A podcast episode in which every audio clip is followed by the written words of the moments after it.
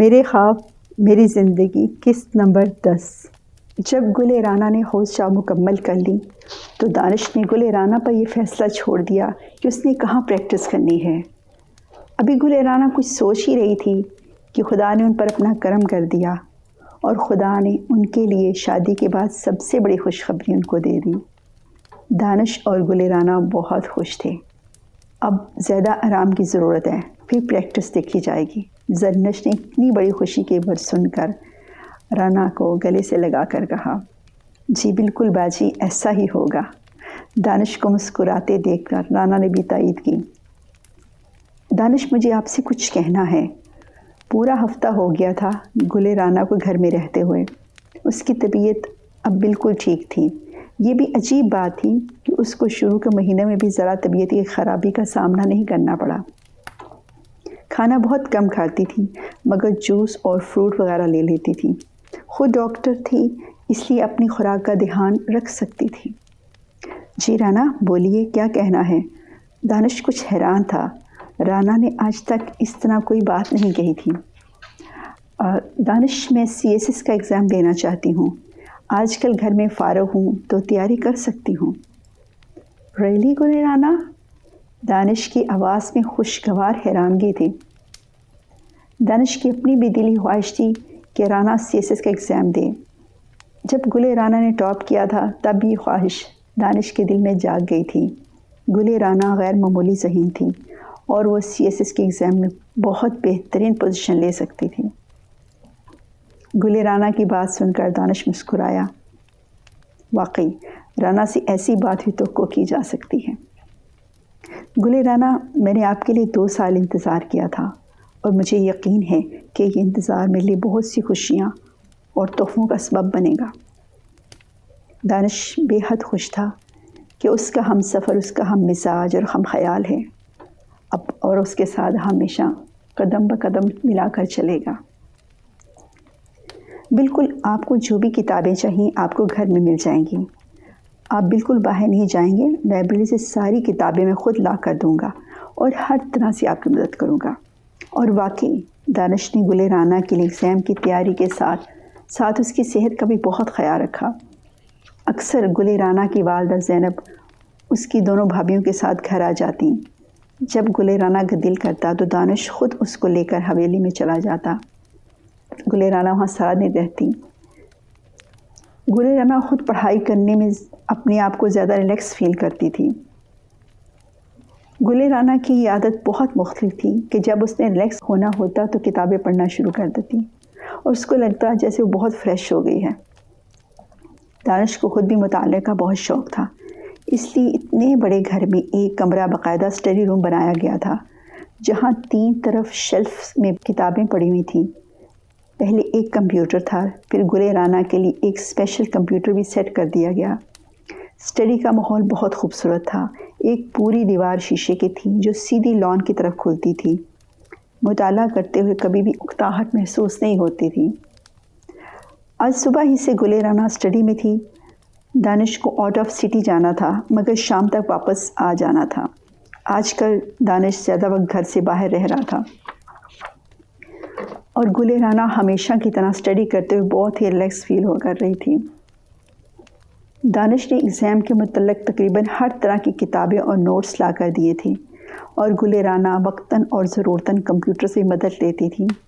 سی S S کے exam میں معاشیات، سیاست، حالات حاضرہ، ہسٹری، ہر طرح کے سوالات پوچھے جا سکتے تھے، اس لیے مطالعہ کا دائرہ کافی وسیع کرنا پڑتا تھا۔ میڈیکل کی تعلیم کے بعد اب گل رانا ادب کے بارے میں بہت کچھ پڑھ رہی تھی اور اس کو یہ مضمون بھی بہت دلچسپ لگ رہے تھے۔ ارے گل رانا، آپ ابھی تک یہی ہیں؟ دانش کی آواز پر گل رانا نے سر اٹھایا۔ ارے آپ آ گئے؟ رانا کی ہمیشہ کی طرح مسکراتی آواز سن کر دانش کا دل خوش ہو گیا۔ بھائی آج مجھے کچھ دیر ہوگی، آج تو آٹھ بج کے ڈنر کا ٹائم ہو رہا ہے۔ دراصل آج زرنش باجی اپنے گھر گئی ہوئی ہیں اور میں اسٹڈی میں آ گئی، وقت کا پتہ ہی نہیں چلا۔ زرنش اکثر و بیشتر دانش اور گل رانا گھر آ جاتی۔ اس کے گھر کافی قریب تھا۔ ڈاکٹر عثمان کے کچھ دوست امریکہ سے آئے تھے، انہوں نے اپنے گھر کل ان کو ڈنر پر بلایا تھا، اس لیے زرنش گھر چلی گئی تھی۔ ورنہ گل رانا کے لیے آج کل وہ زیادہ تر ان کے گھر میں رہتی تھی۔ دانش کی والدہ آج کل گاؤں گئی ہوئی تھیں، ان کا بھی ارادہ تھا کہ اب گل رانا کے دن جب قریب ہوں گے تو وہ بھی یہاں آ جائیں گے۔ اتفاقاً آج گل رانا کے لیے تھی، مگر گاؤں سے بوا کو بلا لیا گیا تھا اور وہ اور ایک ملازمہ گھر کے سارے کام اور کچن وغیرہ کو سنبھال لیتی تھیں۔ چلو بھائی ڈنر کرتے ہیں، آج کا سارا دن کافی مصروف گزرا، دانش نے کپڑے بدل کر نماز پڑھنے کے بعد گل رانا سے کہا۔ بوا نے کھانا ٹیبل پر لگا دیا تھا۔ اکثر گل رانا بھی کچن میں چلے جاتی اور کچھ نہ کچھ ضرور بنا لیتی، مگر جب سے اس نے ایگزام کی تیاری شروع کی تھی بہت کم کچن میں جاتی تھی، بلکہ بوا خود ہی اس سے پوچھ کر کھانے کا انتظام کر لیتی تھی۔ ویسے بھی بوا اب گل رانا کو زیادہ کام نہیں کرنے دیتی تھی، ان کا بہت خیال رکھتی تھی۔ خدا نے اس خاندان میں ایک نئی نسل کا پودا لگا دیا تھا، بوا بہت خوش تھی۔ دانش اور زندش کو بوا نے خود اپنے ہاتھوں سے کھلا پلا کر بڑا کیا تھا، اور اب ان کی اولاد بھی انشاءاللہ بوا کے ہاتھوں میں پل کر بڑی ہوگی۔ احسن سے تو بوا اماں کا پیار کا رشتہ بے تحاشا تھا۔ جب احسن کی چھوٹی بہن حسنہ پیدا ہوئی تھی تو احسن کا بوا نے بہت خیال رکھا تھا۔ ڈلیوری کے بعد کافی دنوں تک احسن کو کھانا کھلانا ساری ذمہ داری بوا نے لے لی تھی، اور پھر دانش ماموں میں تو احسن کی جان تھی، اور اب دانش کے گھر میں خود اپنا بچہ پیدا ہونے والا تھا۔ سارا خاندان بہت خوش تھا، دانش کی والدہ کی خوشی کا کوئی ٹھکانہ نہیں تھا۔ اکلوتا بیٹا اتنا سعادت مند، لائق، اور پھر خدا نے بہو بھی مانو ڈھونڈ کر دانش کے لیے رکھی ہوئی تھی، اتنی لائق ڈاکٹر، اور اب خدا نے گود بھی ہری کر دی تھی۔ لگتا تھا خدا کا خاص کرم ہے اس خاندان پر، ماشاءاللہ۔ کھانے کے بعد دانش اور گل رانا ایک دفعہ پھر اسٹڈی میں آ گئے۔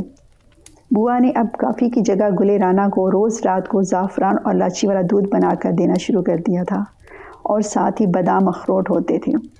گل رانا رات کو کافی دیر تک پڑھائی کرتی رہتی تھی، دانش تھوڑی دیر تک اس سے بات چیت کرتا رہا۔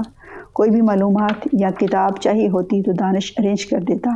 انٹرنیٹ بھی اس نے فاسٹ کروا رکھا تھا تاکہ جو بھی کتاب اپلوڈ کرنی ہو آسانی سے اور جلدی اپلوڈ ہو جائے۔ تھوڑی دیر بعد دانش سونے چلا گیا اور گل رانا کو بھی تاکید کی کہ جلد سو جائے تاکہ اس کی صحت پر کوئی اثر نہ پڑے۔ گل رانا کافی دیر تک کمپیوٹر پر کام کرتی رہی، پھر وہ اخبارات اور جریدے جو دانش لے کر آیا تھا ان کو دیکھنے لگی۔ ویسے تو گھر میں اردو اور انگلش کے سب بڑے بڑے اخبارات آتے تھے، مگر ویکلی اور پندرہ روزہ جریدے دانش خود خرید کر لاتے تھے۔ سی ایس ایس کے ایگزام کے لیے ہر طرح کی معلومات حاصل کرنا بہت ضروری ہوتا ہے۔ گل رانا نے اسٹڈی میں اپنی بہت ہی آرام دہ کرسی پر بیٹھ کر اخبارات دیکھنے شروع کر دیے۔ دو تین صفحے پلٹے ہی تھے کہ اس کی نظر اس تصویر پر ٹھہر گئی، جیل سے تین قیدی فرار، ساتھ ہی ٹیپو، فیضی اور عابد کی تصویریں تھیں۔ تصویریں عام طور پر اخبار والے پرانی لگا دیتے تھے، اور گل رانا نے تینوں کو پہچان لیا تھا۔ ٹیپو اور فیضی نے احسن کو اغوا کیا تھا، اور عابد کو بھی گل رانا نے اس رات دیکھا تھا جب ان لڑکوں سے اس کی مار پیٹ ہوئی تھی۔ ہماری جیلیں بھی محفوظ نہیں، یہ سوچ کر گل رانا دوسری خبروں کی طرف متوجہ ہو گئی۔ دو تین دن کی بات ہے کہ گل رانا نے حسب معمول لیٹ ناشتہ کیا، کیونکہ صبح فجر کی نماز اور تلاوت قرآن کے بعد بوا اس کو دودھ میں شہد اور دیسی گھی ڈال کر بڑا سا مگ دیتی تھی، وہ پی کر تھوڑی دیر کے لیے گل رانا سو جاتی۔ آج کل ماشاءاللہ پانچواں مہینہ چل رہا تھا، کبھی طبیعت سست ہو جاتی تھی، اس لیے ناشتے کو نو دس بجے کے قریب ہی اس نے کرنا شروع کر دیا تھا۔ صبح جب وہ دودھ پی رہی ہوتی تو تب دانش آفس کے لیے نکل جاتے۔ آج کل ان پر بھی کافی کام کا بوجھ پڑا ہوا تھا، نئے الیکشن ہونے والے تھے، اس کے لیے بہت زیادہ سیکورٹی کرنی پڑ رہی تھی، اور ڈی ایس پی کو تو ہر معاملے کو پوری ذمہ داری سے دیکھنا پڑتا ہے۔ دانش بہت محنتی اور ایماندار ڈی ایس پی تھے، اور ایسے شخص کے لیے اور بھی زیادہ کام کرنا پڑ جاتا ہے۔ دانش کو آج کل کافی وقت اپنی ڈیوٹی کو دینا پڑ رہا تھا۔ گل رانا ایگزام کی تیاریاں بہت اچھی طرح کر رہی تھی، پڑھنے کا شوق تو پہلے بھی تھا، اور اب اس کی دلچسپی میں اور بھی اضافہ ہو گیا تھا، کیونکہ میڈیکل کے ساتھ ساتھ اس کو دوسرے موضوعات پر بہت کچھ پڑھنے کو مل رہا تھا۔ گھر کی اسٹڈی میں تقریباً ہر موضوع پر کتابیں موجود تھیں، اور سب کتب بہت ترتیب کے ساتھ شیلف میں رکھی گئی تھی۔ گل رانا دانش الطاف کی کتاب یعنی سے بہت متاثر ہوئی۔ باقی کتابوں میں ایک دنیا آباد ہے جو پڑھنے والوں کو خود شناسی سے لے کر رب شناسی تک لے جاتی ہے، اور اب رانا کے لیے روز و شب بہت مصروف اور بے خوبصورت دن ہو گئے تھے۔ رب العزت نے اس پر بہت کرم کیا تھا اور شکر گزاری کا شیوا گلِ رعنا کو اپنے خاندان سے ملا تھا۔ پھر دانش بھی ایک بہت اچھا انسان ہونے کے ساتھ ساتھ اپنے شریف فرائض سے بھی پوری طرح آگاہ تھے۔ رانا رانا کوئی بہت آہستہ آہستہ پکار رہا تھا۔ رانا نے آنکھیں کھولی، پتہ نہیں کب وہ مغلیہ اسٹڈی پڑھتے پڑھتے سو گئی تھی۔ دانش آپ، رانا نے ایزی کوچ پر اٹھنے کی کوشش کی۔ دانش نے اس کا ہاتھ پکڑ کر اس کو بہت آرام سے اٹھایا۔ لگتا ہے بیگم صاحب آج سارا دن اسٹڈی میں رہی ہیں، شاید مجھے نیند آ گئی تھی اور پتہ نہیں چلا کتنا ٹائم ہو گیا۔ اب رات کے نو بج گئے ہیں۔ بوا بھی آپ کو دو تین دفعہ آ کر اٹھانے کی کوشش کرتی رہی مگر آپ ہوں ہاں کرتے سو جاتی تھی۔ اب گھنٹہ ہوا مجھے فون کیا اور میں آ گیا، خیریت ہے نا؟ دانش نے کچھ کچھ سست ہوتی گلِ رعنا کو دیکھ کر کہا۔ پتہ نہیں آج کچھ کھانے کو دل نہیں کر رہا تھا، چلیں فریش ہو کر کچھ کھاتے ہیں، آج کل میں بھی بہت مصروف رہا تھا۔ کل باجی زنش بھی آ جائیں گی اور والدہ بھی گاؤں سے دو دن بعد واپس آ جائیں گی، تب مجھے آپ کی طرف سے کھانا نہ کھانے کی پریشانی ختم ہو جائے گی۔ ہمیشہ سے نرم لہجے بات کرتے ہوئے دانش کی آواز میں محبت اور احساس نمایاں تھا۔ نہیں آپ بالکل فکر نہیں کریں، اب میں خود اپنا خیال رکھوں گی، باجی اور اماں جی آ جائیں گے تو پھر تو بہت ہی اچھا ہو جائے گا، بچوں سے بھی رونق ہو جائے گی۔ احسن اور حسنہ کو یاد کرتے ہوئے گلِ رعنا کو واقعی خوشی ہوئی، بہت دنوں سے گھر میں بہت اداسی تھی۔ گلِ رعنا کی والدہ آج کل گل خاں کی شادی میں مصروف تھی، لڑکی دیکھی جا رہی تھی۔ شادی تو انشاءاللہ رانا کی ڈلیوری کے بعد ہی ہوگی، اس لیے وہ بھی گاؤں سے نہیں آ پا رہی تھی۔ ویسے بھی شادی کے بعد بیٹی کے گھر بار بار آنا جانا ان کے خاندان میں معیوب سمجھا جاتا تھا۔ آج کوئی خاص بات ہے؟ کھانے کے ٹیبل پر دانش کو بار بار موبائل پر متوجہ دے کر گلِ رعنا نے کہا۔ ہاں بات تو خاص ہے، لگتا ہے آج آپ نے نیوز نہیں دیکھی، دانش نے کافی سنجیدگی سے کہا۔ ارے ہاں واقعی، آج میں نے اسلامی ہسٹری پر ایک بہت زبردست کتاب پڑھتی رہی اور اس کے بعد مغلیہ ہسٹری پڑھی اور پھر پتہ نہیں کب پڑھتے پڑھتے سو گئی، آپ نے آ کے جگایا۔ پھر تو واقعی آج کی سب سے بڑی خبر کا آپ کو کچھ پتہ نہیں ہوگا، نیوز سے یقیناً آپ کو ان ٹچ رہنا ہوگا۔ اگلے مہینے الیکشن ہونے والے ہیں، اپوزیشن کی ساری سیاسی جماعتیں اکٹھی ہو گئی ہیں مگر اپنا کوئی ایک لیڈر بنانے میں ابھی تک ناکام ہے۔ دو بڑی سیاسی جماعتوں نے اپنے اپنے لیڈر خود وزارت عظمیٰ کے لیے رکھے ہوئے ہیں اور ہر پارٹی چاہتی ہے کہ اس کا لیڈر وزارت عظمیٰ پہ فائز ہو۔ ایک پارٹی کے ناصر محمود اور دوسری پارٹی کے سردار رب نواز۔ آج صبح اچانک سردار رب نواز اپنی رہائش گاہ سے غائب ہو گئے۔ یہ خبر تقریباً دس بجے آگ کی طرح پھیل گئی۔ سردار رب نواز کے باڈی گارڈز جن کی تعداد تقریباً دس تھی وہ بھی غائب ہیں، کچھ پتہ نہیں چل رہا وہ کہاں گئے ہیں۔ میڈیا نے تو ایک طوفان اٹھا رکھا ہے، کچھ لوگوں کا خیال ہے کہ حکومت نے ان کو غائب کروایا ہے، کچھ دوسری بڑی پارٹی پر بھی الزام دھر رہے ہیں۔ پورے پنجاب کو ہائی الرٹ کر دیا گیا ہے۔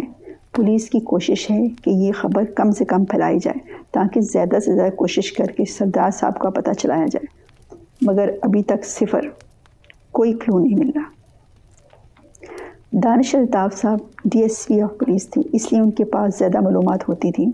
دانش سارا دن خود اس معاملے کو ہینڈل کر رہے تھے اور اوپر سے بہت پریشر بھی تھا۔ دانش کی باتیں سن کر گلِ رعنا کو بھی کافی پریشانی ہوئی۔ اس کے ملک کے حالات کافی خراب ہیں اور آنے والے الیکشن میں اور بھی زیادہ ٹینشن کا ماحول ہو جائے گا اور اوپر سے دانش پر کافی پریشر پڑے گا، یہ بھی پریشانی کی بات ہے۔ اب تک کیا پروگریس ہے؟ گلِ رعنا نے اپنے پسندیدہ نرگسی کوفتے کھاتے ہوئے کہا اور پھر تشکر بھری نظروں سے بوا کو دیکھا۔ وہ گلِ رعنا کی پسند کی ڈشز بنا کر بہت خوش ہوتی تھی۔ دانش بھی فرائی رائس کے ساتھ نرگسی کوفتے بہت شوق سے کھا رہے تھے۔ لگتا ہے کافی مصروف کی وجہ سے دانش صاحب نے آج کھانا صحیح طرح نہیں کھایا تھا۔ کھانے کے بعد بوا ادرک اور ہلدی والا دودھ لے کے آ گئی۔ بوا کا شکریہ ادا کرتے ہوئے دانش اور رانا نے ایک دفعہ پھر اسٹڈی کا رخ کیا۔ بڑے سے اسٹڈی ٹیبل پر دانش نے اپنا لیپ ٹاپ کھول دیا اور سارے دن کی تفصیلات چیک کرنے لگے۔ گلِ رعنا بہت غور سے دیکھ رہی تھی۔ سردار رب نواز بہت بڑی سیاسی پارٹی کے لیڈر تھے، ان کے اس طرح غائب ہونے سے جیسے ایک بھونچال آ گیا تھا۔ سارا دن خوب دوڑیں لگی ہوئی تھیں، پورا شہر ہائی الرٹ کر دیا گیا تھا، ہر گاڑی گاڑی کو چیک کیا جا رہا تھا مگر کوئی بھی کلو نہیں مل رہا تھا اور نہ ہی کوئی گروپ ان کو اغوا کرنے میں ملوث نظر آ رہا تھا۔ دانش مسلسل اپنے پولیس آفیسرز کے ساتھ رابطے میں تھا۔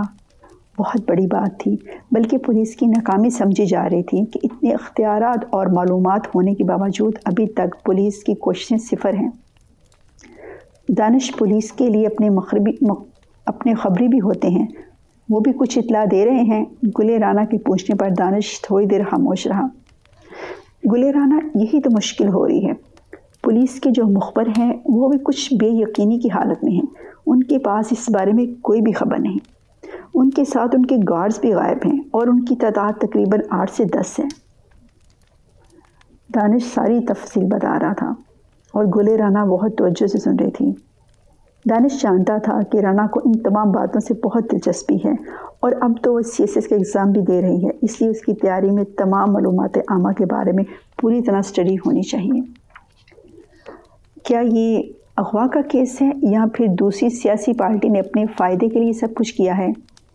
گلِ رعنا کا سوال کافی فکر انگیز تھا۔ دانش فون پر پھر مصروف ہو گئی۔ رانا نے ٹیبل پڑے اخبارات اور جریدے دیکھنا شروع کر دیے۔ یک یک ایک خیال بجلی کی طرح اس کے دماغ میں آیا۔ دانش نے فون پر بات ختم کی تو گلِ رعنا دانش کے سامنے ہفتے کے جریدے کا وہ صفحہ کھول کر رکھ دیا جس میں جیل سے ملزمان کے بھاگنے کی تفصیلات درج تھی۔ دانش نے خبر پڑھتے ہوئے رانا کی طرف دیکھا۔ یہ وہی ہیں جنہوں نے احسن کو اغوا کیا تھا اور ہفتہ پہلے وہ جیل توڑ کر بھاگ نکلے تھے، اور یہ اغوا بھی اسی طرح ہے۔ کچھ پتہ نہیں چل رہا، میرا خیال ہے یہ اغوا باقاعدہ پلاننگ سے ہوا ہے۔ دانش صاحب، آپ سب سے پہلے یہ پتہ کروائیں کہ یہ تینوں قیدی آج کل کہاں ہیں، اور پھر سردار صاحب کے اپنے گھروں یا ان کے ٹھکانوں کے بارے میں پوری معلومات حاصل کریں۔ ہو سکتا ہے اغوا کرنے والوں نے سردار صاحب کو وہیں کہیں رکھا ہو جس کے بارے میں کوئی سوچ بھی نہیں سکتا۔ دانش نے گلِ رعنا کی بات بہت توجہ سے سنی اور اس کو احساس ہوا کہ یہ پہلو بھی ہو سکتا ہے، اور یہ وہی پہلو ہے شاید جس پر ابھی تک پولیس نے کام نہیں کیا۔ پولیس سارے شہر کی ناکہ بندی کے ساتھ ساتھ ہر چھوٹے بڑے ہوٹل، ریسٹ ہاؤس کو چھان رہی ہے، اور اگر واقعی اس میں فیضی، ٹیپو اور باکسر اس طرح انوالو ہوئے تو وہ اس جگہ سردار صاحب کو لے کر جائیں گے جو سردار صاحب کے لیے اجنبی نہ ہو۔ ہیلو خالد، مجھے فوراً سردار رب نواز کے تمام گھروں اور حویلی کے گاؤں، ہر جگہ مکمل تفصیل چاہیے، وہ بھی دس منٹ کے اندر۔ دانش نے اپنے سب سے زیادہ قابل اعتماد انسپیکٹر کو حکم دیا۔ یس سر، اور دس منٹ سے پہلے حکم کی تعمیل ہو گئی۔ دانش نے سارے نقشے لیپ ٹاپ پر دیکھنا شروع کر دیے۔ گلِ رعنا ان کے ساتھ تھی۔ سردار رب نواز اپنے گوٹ کے بہت بڑے سردار تھے، ان کی حویلیاں اور زمینیں کافی تھیں، بہت سے گھر، بہت سے فارم ہاؤس جو شہر کے باہر اور اندر تھے۔ کیا پولیس نے سب جگہ کی تلاشی لی ہے؟ صرف حویلی جو سردار صاحب کی خواہش ہے، رہائش گاہ ہے، وہاں پولیس ہے اور ان کا پورا خاندان اس حویلی میں آباد ہے۔ دوسری کسی بھی جگہ تلاشی نہیں لی گئی کیونکہ زیادہ تر وہ کرائے پر ہیں یا ان کے دور پرے کے رشتہ دار وہاں رہتے ہیں، اور ان کے فارم ہاؤس بھی آج کل خالی ہیں، پولیس نے وہاں بھی ان کو ڈھونڈا ہے۔ دانش نے مختصر بتایا۔ کیا کوئی گاڑی بھی غائب ہے؟ بالکل، تین بڑی لینڈ کروزرز جو سردار صاحب کے زیر استعمال تھیں، تینوں غائب ہیں۔ وہ ہمیشہ اپنے باڈی گارڈ کے ساتھ ان گاڑی میں سفر کرتے تھے۔ ہم نے ان گاڑیوں کو بھی ٹریک پہ ڈالا ہوا ہے لیکن ابھی کچھ نہیں حاصل ہوا۔ دانش نے گلِ رعنا کے نہ پوچھے گئے سوالوں کا بھی جواب دے دیا۔ اسی وقت انسپیکٹر خالد ہمدانی کی کال آ گئی۔ سر، تینوں لینڈ کروز میں سے دو لینڈ کروز مل گئی ہیں، وہ شہر کے باہر دس کلومیٹر دور جنگل کے اندر چھپائی گئی تھیں۔ اتفاقاً کچھ نوجوان شکار کرنے اندر چلے گئے تھے، انہوں نے گاڑیوں کو وہاں دیکھا، نئی گاڑیاں تھیں اور نمبر بھی بڑے تھے، لڑکے امیر خاندان کے تھے، پڑھے لکھے تھے۔ انہوں نے اطلاع دی اور پولیس وہاں پہنچ گئی، اور مجھے گاڑیوں کی تصویرات واٹس ایپ میں مل گئی ہیں۔ ویل ڈن، دانش نے سکون کا سانس لیا۔ فوراً فنگر پرنٹس والا عمرہ بھیج کر فنگر پرنٹس منگواؤ، میں آ رہا ہوں۔ دانش نے لیپ ٹاپ بند کیا اور مسکراتے ہوئے رانا کی طرف دیکھا۔ اب میں آپ کے بتائے خیال پر بھی کام کروں گا۔ دانش، میرا ایک خیال یہ بھی ہے کہ شاید سردار صاحب اپنی کسی رہائش گاہ پر یا کسی تہانے میں ہوں، یا کوئی ایسا فارم ہاؤس جہاں ان کو رکھا گیا ہو۔ بالکل، بہت شکریہ، اب ہم ہر پہلو کو بہت باریک بینی سے دیکھیں گے۔ میرا کوئی کام ہوا تو ضرور بتائیے گا. گلِ رعنا بولی, آپ نے اتنا بڑا کام تو کر دیا ہے, اب ہمارا کام ہے. دانش نے اپنا کوٹ پہن کر اسٹڈی سے نکل گیا اور گلِ رعنا اپنے بیڈ روم کی طرف چل دی. فون اس نے آن رکھا تھا مگر اس کو معلوم تھا کہ اب دانش اس کو جلدی کال نہیں کریں گے. اب ان کو کلو مل گیا ہے اور وہ جلد ہی سردار رب نواز کے بارے میں کچھ نہ کچھ پتہ چلا لیں گے. دور سے بہت ہی ہلکا سا میوزک بج رہا تھا, بہت نرم نرم فوار کے ساتھ.